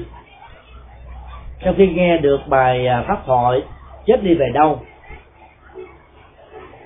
anh ta cảm thấy những điều được trình bày từ góc độ của Phật giáo hoàn toàn khác với những niềm tin của Thiên Chúa giáo. Thiên Chúa giáo cho rằng là khi một con chim qua đời đó, có hai cảnh giới để đi thôi. Hoặc là đọ xuống quả một đời đời kiếp tiếp nếu khi còn sống không tin vào sự cứu rỗi của Chúa, không là một con chiên mà tín đồ thường hàm hoặc là được tái sanh về hưởng nhan đức Chúa đời đời. Chỉ có hai cảnh giới đó thôi, không có cái cảnh giới thứ ba.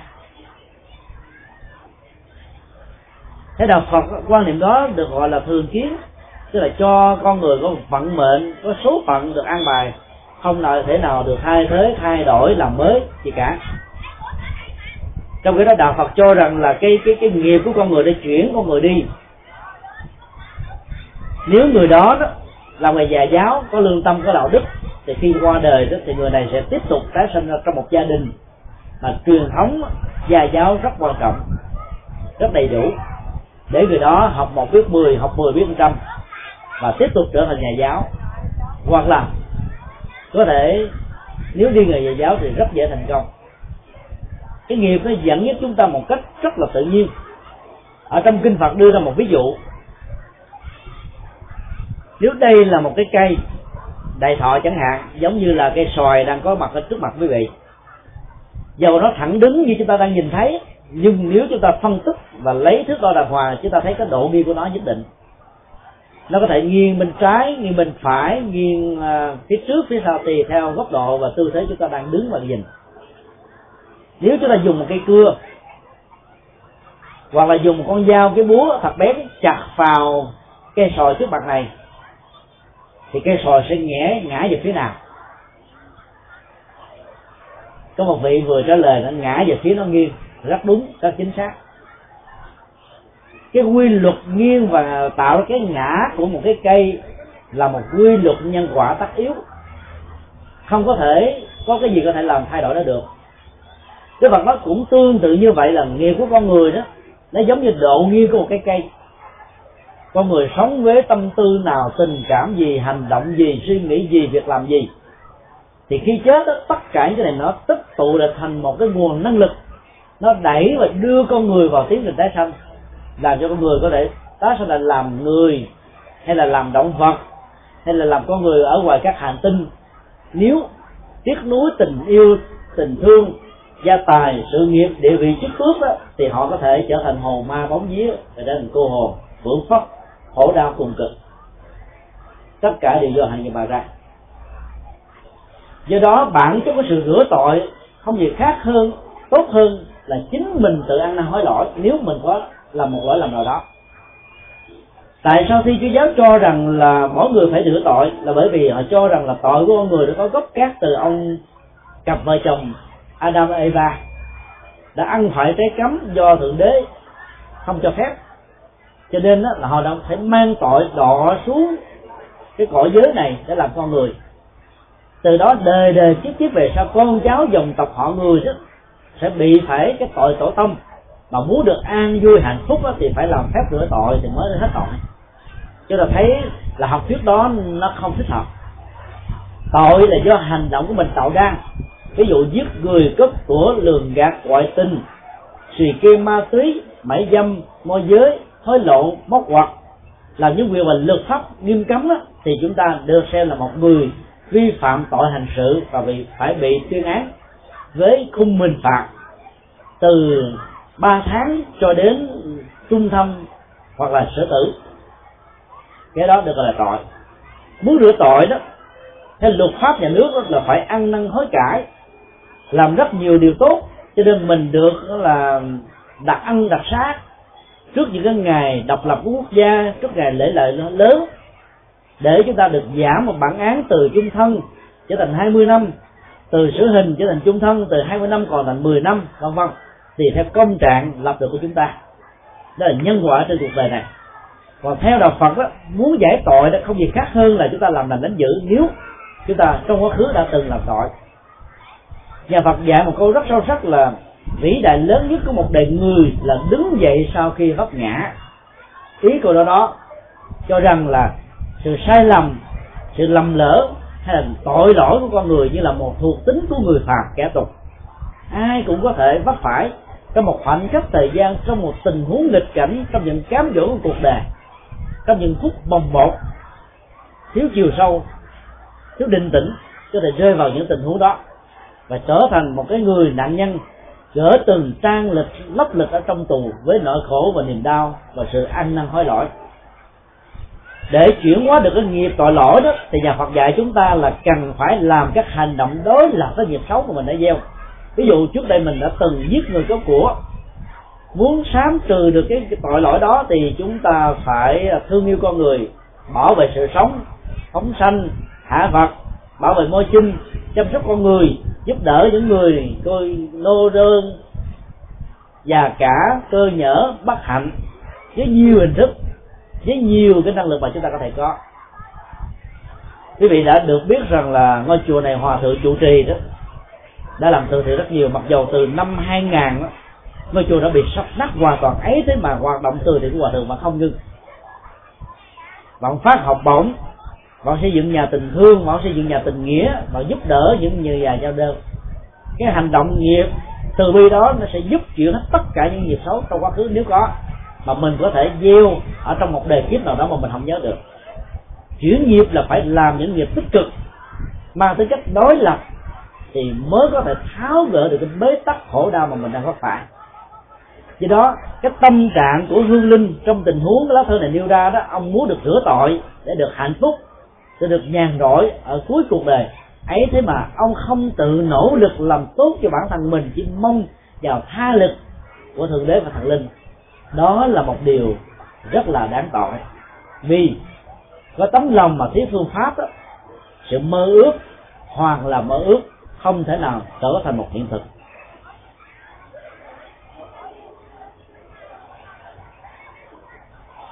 Vì linh mục nói rằng thượng đế có chấp nhận việc rửa tội đó hay không là còn tùy, nhưng tôi sẽ cố gắng hết sức mình để làm những thủ tục rửa tội cho người sắp qua đời.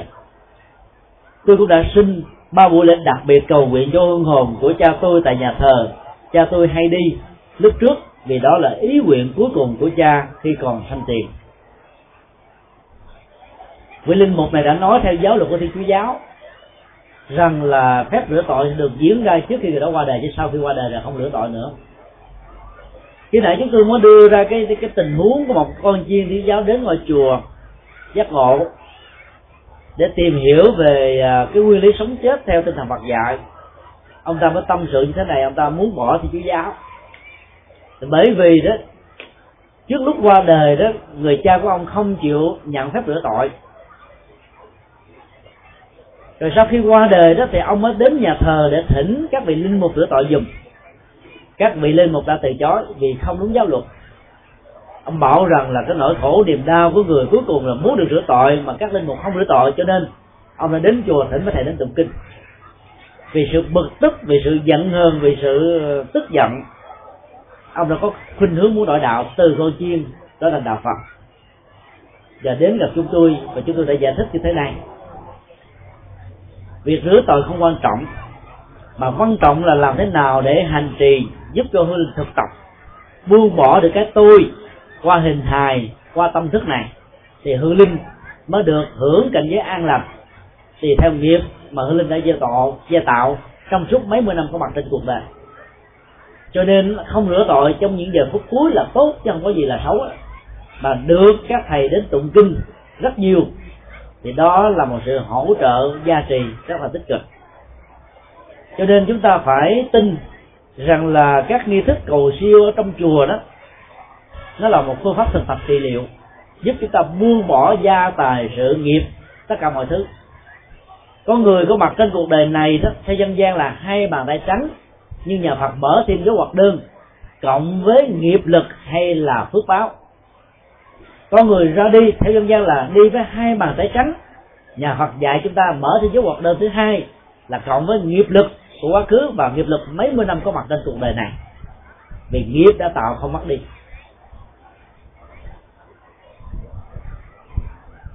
Chẳng hạn như quý vị nghe tiếng ờ, tâm sự trao đổi ồn ào đang diễn ra trong khuôn viên như thế này thì chúng ta thấy rằng là cái âm âm thanh ồn ào đó đó, nó có thể được kết thúc trong vòng một phút, hai phút khi lễ tụng kinh được diễn ra chẳng hạn nhưng mà cái ảnh hưởng của âm thanh ồn ào đó vẫn còn làm cho rất nhiều người chưa quen bị nhức đầu, phải không ạ à? cái hành động của âm thanh nói chuyện, tâm sự ồn ào đó đó, nó đã không còn nữa, nhưng cái hiệu quả cái tác động tiêu cực xấu đến những người đang muốn tập trung nghe pháp đó, vẫn còn đang tiếp tục diễn ra. Và có nhiều người trở về nói trời nãy giờ có nhiều người lo nói chuyện không tiếc quá không nghe được ông thầy giảng. Chẳng hạn như vậy. Thì chúng ta biết rằng là đó là một trong những cái ví dụ rất là cụ thể cho chúng ta thấy rằng là hành động kết thúc ngay khi nó được thực hiện. Ấy thế mà cái hiệu ứng của hành động vẫn đang tiếp tục diễn ra với chúng ta thì hành vi trong suốt mấy mươi năm có mặt trong cuộc đời cũng vậy thôi. Đừng tưởng rằng khi chết là hết. Không có. Nó theo chúng ta một cách rất là trung thành. Chứ thay vì rửa tội thì chúng ta nên tạo phước, tu đức, chuyển hóa để từ bỏ sắc thân này. Thì từ đó chúng ta sẽ được an vui. Cái đến ông đã nêu ra câu hỏi, bây giờ là câu hỏi của tôi. Vì cha tôi không chính thức thuộc về tôn giáo nào khi qua đời, tôi không dám tin rằng cha tôi sẽ được lên thiên đàng để hưởng nhan đức chúa. Vì là một phật tử, nên tôi cố gắng làm hết sức mình để hương linh cha tôi có một nơi an nghỉ thật sự an vui. Đạo nào tiếp đón cha tôi trước, thì cha tôi sẽ theo đạo đó. Điều tôi lo sợ là, có thể có những mâu thuẫn và khó khăn khi hương linh cha của tôi làm cả hai thủ tục, cầu siêu và rửa tội, của Phật giáo và của Thiên Chúa giáo. Tôi mong được những lời hướng dẫn quý báu của thầy vì lúc này tôi hoàn toàn không biết phải làm như thế nào cho phải lẽ. Nếu tôi tụng quá nhiều kinh điển Phật giáo, thì tôi e rằng hương linh của cha tôi sẽ không hài lòng mà sanh tức tối. Em trai của tôi vẫn hàng ngày, hàng giờ vặn CD kinh địa tạng tại nơi căn nhà mà cha tôi đã qua đời, mong rằng cha tôi được nghe kinh từ đó, bỏ đi được thân phận siêu sanh về cõi tịnh độ câu hỏi đó là một câu hỏi rất hiếm thấy ở trong tình huống của cuộc đời. Người cha xuất thân từ một gia đình Phật giáo, rồi cuối cùng đi theo Thiên Chúa giáo, với một chút thư từ năm 1997 trải qua 11 năm ông không muốn tham dự lễ cầu siêu và không muốn tổ chức cầu siêu cho mình. Mà cuối cùng khi qua đời đó, thì ông được làm lễ rửa tội bởi một linh mục mặc dầu đi ngược về lên giáo luật của thầy chúa giáo rồi những người con phật tử của ông á, lại tổ chức mở băng kinh địa tạng cho ông nghe hàng ngày hàng giờ. Thì chuyện gì sẽ xảy ra đối với tình huống này? Chúa sẽ rước hay là phật sẽ tiếp đón giang tay tiếp dẫn hộ độ về tây phương cực lạc? Xin quý vị đã có mặt ở dưới đây xin à, cho một câu trả lời. Theo quý vị trong tình huống này thì hương linh sẽ được chúa tiếp dẫn hay là được phật tiếp dẫn? Có một số phật tử nó phật tiếp dẫn ai có ý kiến khác không? Ai có ý kiến khác không? Có người nói không? Không có ý kiến cũng là một ý kiến. Ý kiến đó là ý kiến không có ý kiến gì.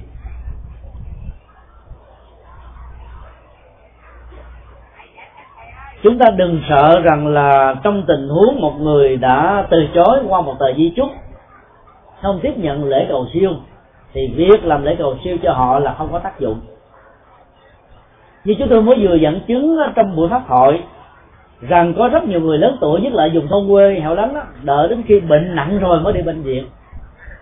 Để cho thuốc rồi cô không muốn uống nữa. Vì à, biết rằng là mình sống bao lâu thôi sống đến ngày nào hay ngày đó uống thuốc là thì tốn tiền làm nặng lòng lo lắng của con cháu. Tình thương con cháu vẫn còn đó ấy thế mà họ phước từ sự chăm sóc và thương tưởng này. Đừng vì thế mà chúng ta không làm nhất là những người già lớn tuổi tự tay mình đã nuôi nắng chăm sóc nhiều giấc nâng đỡ cho con mình trưởng thành. Bây giờ phải nhận lại sự chăm sóc của con cháu. Nhiều người cha mẹ mặc cảm cảm thấy ái nái cho nên không muốn làm bận tâm con cháu của mình. Chúng ta biết là phát xuất từ tình thương, nhưng nếu chúng ta vẫn cứ làm, vẫn cứ chăm sóc, vẫn cứ hiếu thảo thì cha mẹ chúng ta sẽ động lòng, thương tưởng và chấp nhận sự chăm sóc đó như là một nhu cầu cái tình người và trái tim của con người sẽ cảm hóa được tất cả. Hương linh có thể không có niềm tin Phật pháp vì hương linh không hiểu được Phật pháp. Hương linh không có niềm tin với nghi thức cầu siêu và chế đàn chẳng tới vì không hiểu được mục đích của nó để làm gì. Nhưng nếu chúng ta bình tĩnh mở cái băng kinh địa tạng lên bằng tiếng việt thuần, hương linh sẽ nghe được các hạnh nguyện của bồ tát địa tạng, trải qua nhiều kiếp sống lo lắng chăm sóc cho người mẹ của mình được siêu sanh thoát qua khỏi cõi u đồ ở dưới âm phủ.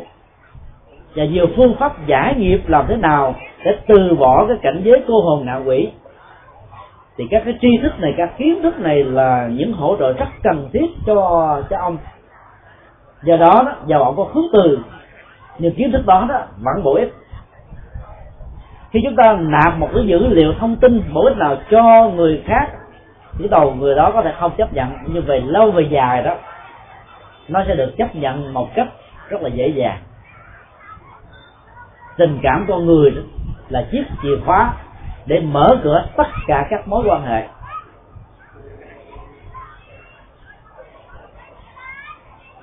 Người ta thường nói trong dân gian, khi một người nam để ý để tứ đối với một cô thiếu nữ nào đó và muốn biến người đó làm vợ dầu người nam này không đẹp trai.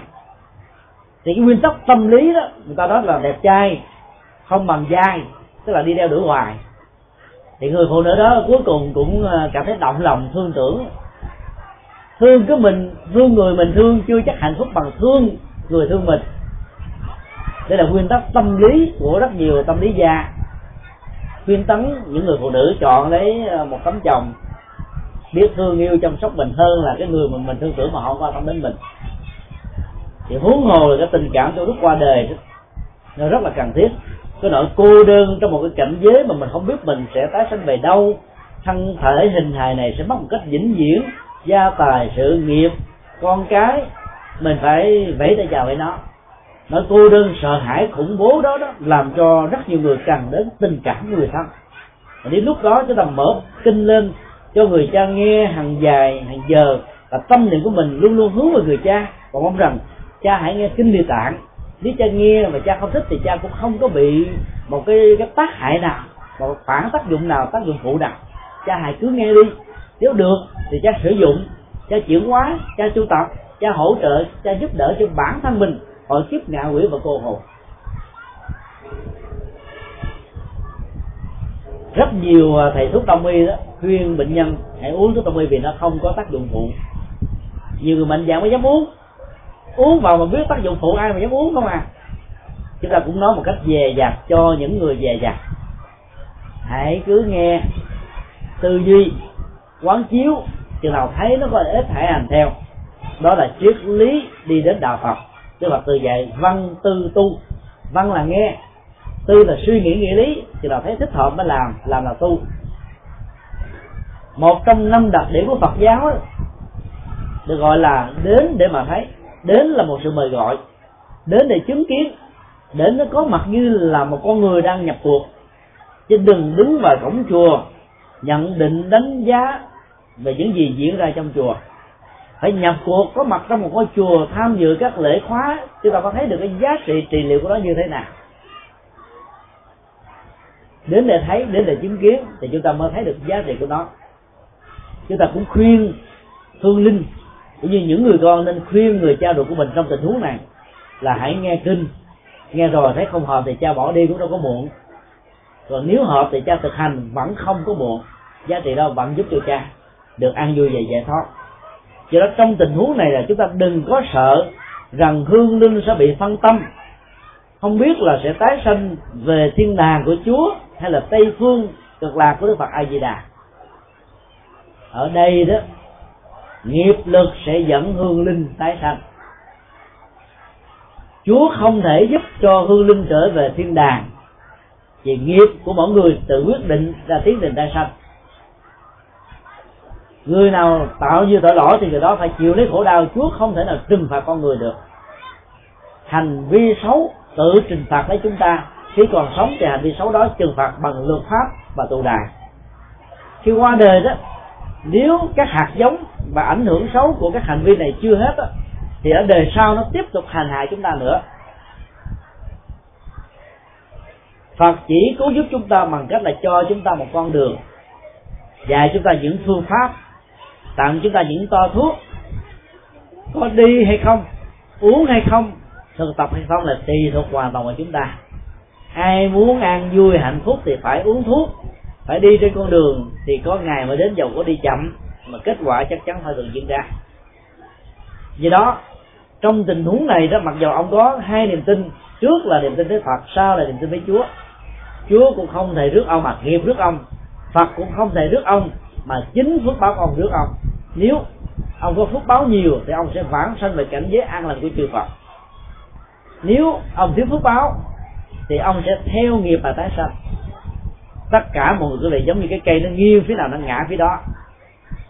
Ngoài trừ trong tình huống trước khi cái cây này ngã xuống, chúng ta phải làm một sợi dây chằng kéo lại bằng bốn năm thế từ nhiều góc độ khác nhau để chúng ta cho nó ngã theo cái hướng cần thiết. Cái đó được gọi là trợ niệm. Trợ niệm được thực hiện thông qua các lễ cầu siêu, các lễ trai đàn, các lễ chẳng tế. Như chúng ta vừa chứng kiến chiều nay tại khu viên của ngôi chùa Vũ Long này, hoặc là các đại trễ gia đàn cho thiền sư nhất hành chạy sướng trong vòng mấy tuần qua và mấy tuần tới. Sự hướng dẫn trợ niệm rất cần thiết. Do đó chúng tôi xin tán thán những người con của hương linh này ở Việt Nam, mặc dù biết rằng cha mình không thích nghe kinh, vẫn mở kinh địa tạng hàng ngày, hàng giờ cho cha mình nghe, để hỗ trợ cho cha trong những giờ phút cuối cùng này dĩ nhiên là trong tình huống này là tâm thức của hương linh đó, cũng không bao giờ bị rơi vào trạng thái mâu thuẫn vì sự lựa chọn đó. Nó chỉ có một chứ không có hai. Sự lựa chọn tạo ra các hệ giá trị.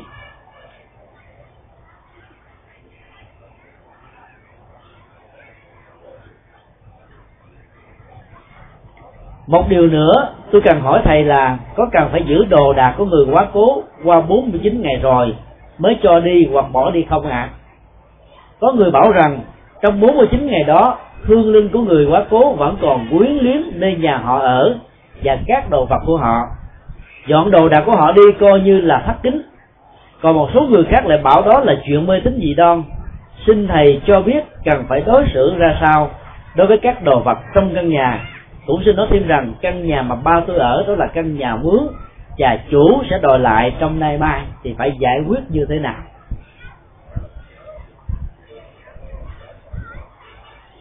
Có rất nhiều người giàu có đó. Khi người thân qua đời thì họ chôn các đồ đạc trong cái hòm. Ràng, ngọc ngà, châu báu, đồ quý biếu, quý báu. Những vật có kinh nghiệm, có những cái kỷ niệm đẹp đó, đều được chôn theo trong cái hòm. Thế đạo phật thì ờ, cái phong tục tập quán đó là một điều rất nguy hại cho các hương linh. Hương linh nhìn thấy các vật quý báu của mình sẽ sanh tâm quyến luyến quyến luyến trong giờ phút ra đi, sẽ là một trở ngại mà nó sẽ trở thành một sợi dây xích chói buộc hương linh lại, làm cho hương linh sẽ lẳng quẩn ở trong cái hòm, ở trong mộ huyệt mà không siêu sanh thoát quá được. Bản sắc của các lễ cầu siêu trong Phật giáo là mong cho hương linh được siêu thoát, tái sinh làm con người ở đời sau. Cho nên đạo Phật không làm lễ mở cửa mã, vì mở cửa mã là rước hương linh về nhà cho nên lễ cầu siêu là mong cho hương linh siêu sanh về cõi cây phương cực lạc. Và vậy đó, không nên để bất cứ một đồ đạc quý báu nào vào trong hộp của người bắc. Chỉ cần một bộ đồ đơn giản là đủ. Nếu là phật tử thương thành, thì chúng ta nên mua thêm bộ đồ được gọi là tỳ ni, tỳ lư. Có ờ, in thần chú đại bi để hỗ trợ và nhắc hương linh tin vào ngôi tam bảo và quy hướng vào tam bảo mà được an tâm, giảng sanh một cách dễ dàng và thành công hơn. Ngoài ra, chúng ta không nên để những thứ khác. Nếu hương linh là các hành giả tịnh độ tông thì chúng ta có thể để một sâu chuỗi để nhắc nhở họ niệm phật. Nhờ thấy được sâu chuỗi, có được sâu chuỗi trong tay, họ dễ dàng hướng về tam bảo và được siêu sanh. Để các vật dụng quý giá và tư trang cần thiết của họ đó gợi lại những kinh nghiệm đẹp trong cuộc đời cuối cùng họ không ra đi được. Dĩ nhiên là trong suốt 49 ngày hương linh của người quá cố có thể quyến luyến ngôi nhà lẳng quẩn trong ngôi nhà. Chỗ nào có nhiều kỷ niệm đẹp và nhiều hạnh phúc nhất thì hương linh sẽ có mặt. Ví dụ hương linh đó là một người đầu bếp giỏi. Thì tại cái nơi nhà bếp đó thì hương linh sẽ quyến luyến có mặt ở chỗ này chỗ nọ. Nếu hương linh đó, đó là một người ờ, nghiên cứu viết lách thì sự có mặt của của họ nó sẽ lẫn quẩn ở cái bàn làm việc, ở cái tủ sách, ở cái thư viện nhỏ trong nhà. Nếu như cái vật kỷ niệm nào gợi đến cái tình yêu rất là đầm thắm của mấy mươi năm trước đối với vợ và chồng, trong hiểu biết thương yêu và chung thủy đó, thì những vật kỷ niệm đó sẽ là cho hương linh quyến nếu mà không ra đi được. Do đó để hỗ trợ cho hương linh có thể dễ dàng ra đi đó, thì phong tục ở trong Phật giáo là quả thiêu thiêu cho hương linh nó trở thành tro và bụi, sau đó dùng tro cốt đó rải đi ở sông hoặc là bón phân cho các cây xanh. Hương linh không còn bất cứ một cái gì để bám víu vào, thì hương linh mới dễ dàng ra đi. Đồ đạc của hương linh cũng như thế, nghĩa là chúng ta đừng bỏ vào hòm, vì như vậy là một sự tổn phí mà hương linh đã bị chấp trước. Chúng ta có thể hướng về hương linh và nói rằng, thưa cha, thưa mẹ thưa anh thưa em thưa chị, vân vân. Tùy theo cách thức xưng hô mà chúng ta nói cho đúng. Các đồ đạc vật dụng mà ông bà, cha, mẹ, anh chị đã sử dụng cho bao nhiêu năm qua đó, nó có giá trị chức năng để phục vụ cho đời sống của ông bà, cha, mẹ thôi. Bây giờ cái chết đã được diễn ra, ông bà, cha, mẹ đã phải ra đi để siêu sanh về tây phương, cực lạc. Thì đừng nên liếu tiếc vào tất cả những gia tài sự nghiệp và lớn nhất là ngôi nhà và các tài khoản tiền ở trong ngân hàng chúng con, chúng tôi, anh, em sử dụng một phần số tiền này và các gia tài này để làm phước báo công đức, giúp cho các trẻ ờ, mồ côi, những người cơ nhở và neo đơn không có nên đương tựa, để lấy cái phần công đức đó hồi hướng cho hương linh tượng linh để nhận được phần công đức này tài khoản công đức rất quan trọng, mặc dù không có hình thù quốc dáng nhưng có thể theo hương linh từ đời này và kiếp khác. Chúng ta phải tâm niệm, và nhất là trước khi hương linh qua đời phải nói điều đó cho hương linh ý thức, để hương linh phát tâm quan nghĩ với việc làm của mình. Thì lúc đó, các vật dụng đồ đạc không trở nên vô nghĩa mà có giá trị cho hương linh rất nhiều. Còn riêng đối với nải chuối mà dần lên cái bụng đó, thì đừng có cho ai ăn. Vì độc tố trong cơ thể của người quá cố nó sẽ được rút vào trong nải chuối chuối về phương diện y học đó nó là một cái chất nó rút các cái chất hôi ở trong con người. Và do đó người ta để một cái nải chuối sứ sống dần lên bụng của người chết để cho bụng của người đó không bị trương sinh tại sao trong các cái nghi thức tặng liệu người ta bỏ rất nhiều trà? Bởi trà đó, nó rút hơi nó không tạo ra sự ẩm thấp. Và do đó thân thể của hương linh để trong cái cái hộp và mộng nguyệt được tồn tại lâu dài do đó, đến các lễ đám ma đó thân bằng quyến thuộc gia chủ, đừng nên đãi khách bằng trà. Nếu hương linh nó có những chứng bệnh truyền nhiễm, những chứng bệnh độc đó, và hòm không được, kính là do hòm không tốt hơi bệnh của hương linh có thể xì ra từ hòm nó sẽ nhập vào trong các hơi trà và uống vào như vậy, về dễ dàng bị bệnh. Do đó chúng ta tiếp đãi khách khứa bằng loại nước bình thường là được đừng nên tiếp đãi bằng trà. Như vậy, việc tôn trọng hương linh trong vòng 49 ngày để giúp cho họ được siêu sanh tóc quá hỗ trợ tâm lý về trị liệu để cho họ buông bỏ gia tài sự nghiệp, các cái vật rất quý giá và có kỷ niệm đẹp với họ, không phải là mê tín là một sự trị liệu có giá trị tâm linh rất cao trong những giờ phút cuối cùng của cuộc đời. Do đó đó đối các vật còn đại trong cuộc đời, trong trong gia đình, thì nên hướng về hương linh và nói như thế này, thưa cha, tất cả đồ đạc đó chúng con sẽ làm công đức và phước thiện. Vật gì quý thì cúng cho chùa, nhưng vật khác cần sử dụng thì tặng biếu cho những người đang có nhu cầu. Thì các vật dụng này không trở nên vô nghĩa mà tạo được phước báo gấp đôi. Thì kẻ còn lắng người mất đều được ăn vui. Đó là nội dung cái phần à, rất quan trọng mà kinh địa tạng đã hướng dẫn chúng ta chúng tôi xin trích dẫn ra để khuyến tấn người đã viết lá thơ này. Hôm nay nhân ngày à, lễ lạc thành chùa Bửu Long, chúng tôi vô cùng hạnh phúc khi được biết hòa thượng, người à, đã có rất nhiều công sức tạo dựng ngôi chùa trong suốt 6 năm đồng đã để có cái nền tu học rất là khang trang và trang nghiêm cho tất cả quý phật tử ở vùng phụ cận và tại xã huyện này. Phước báo và công đức đó rất là lớn và nó sẽ làm cho cái không gian ở vùng này được uh, hưng thịnh. Bởi vì một ngôi chùa được cất lên á cái ảnh hưởng về tâm linh và đạo đức nó sẽ được lan rộng cho tất cả các cư dân ở trong vùng. Một quán rượu được mọc lên á thì cư dân ở chỗ đó được bị bắt ổn. Thì hàng ngày đó những kẻ nhậu rượu có thể sai xỉn, đánh đập, ấu đả, thương tật, chết chóc. Dầu cho không có rơi vào những tình trạng tệ đoan như vừa nêu, thì họ vẫn có thể bị thần mê trí mờ. Một quán karaoke trá hình có thể làm cho rất nhiều gia đình bị mất hết hạnh phúc. Một cái lầu xanh được cho phép công khai, một sòng bạc được mở ra thì đời sống đạo đức ở đó bị suy đồi, nhưng một ngôi chùa được mọc lên và khang trang đó, tâm linh, hạnh phúc, giá trị đạo đức sẽ có. Ngôi chùa đã trải qua một giai đoạn với rất nhiều khó khăn. Bây giờ đã được thành tựu, thì chúng tôi mong rằng là quý phật tử đừng bỏ lỡ cơ hội trở về chùa để có được những giá trị tâm linh và đạo đức. Đầu tư vào đạo đức không bao giờ nghèo. Dầu cho gia đình quý vị có này có khó khăn cơm ăn áo mà không đủ, nhưng mà hạnh phúc chúng ta vẫn có. Bởi vì hạnh phúc không tỷ lệ thuận với của cải vật chất, mà tỷ lệ thuận với thái độ, và nhất là cái nghệ thuật quân mình dòng cảm xúc và sống một cách có đạo đức, có tình thương, có hạnh phúc trong cuộc đời này.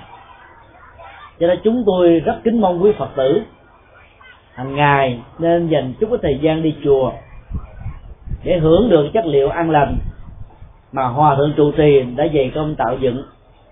Kính chúc tất cả quý vị được an lành trong chánh pháp và an vui ở trong cuộc đời. Kính chúc hòa thượng trụ trì. Trăm năm trường thọ để trở thành, để trở thành tàn cây bóng mát về tâm linh và đạo đức cho tất cả các cư dân ở trong vùng này. Nam mô bổn sư thích ca mâu ni phật tác đại chứng minh.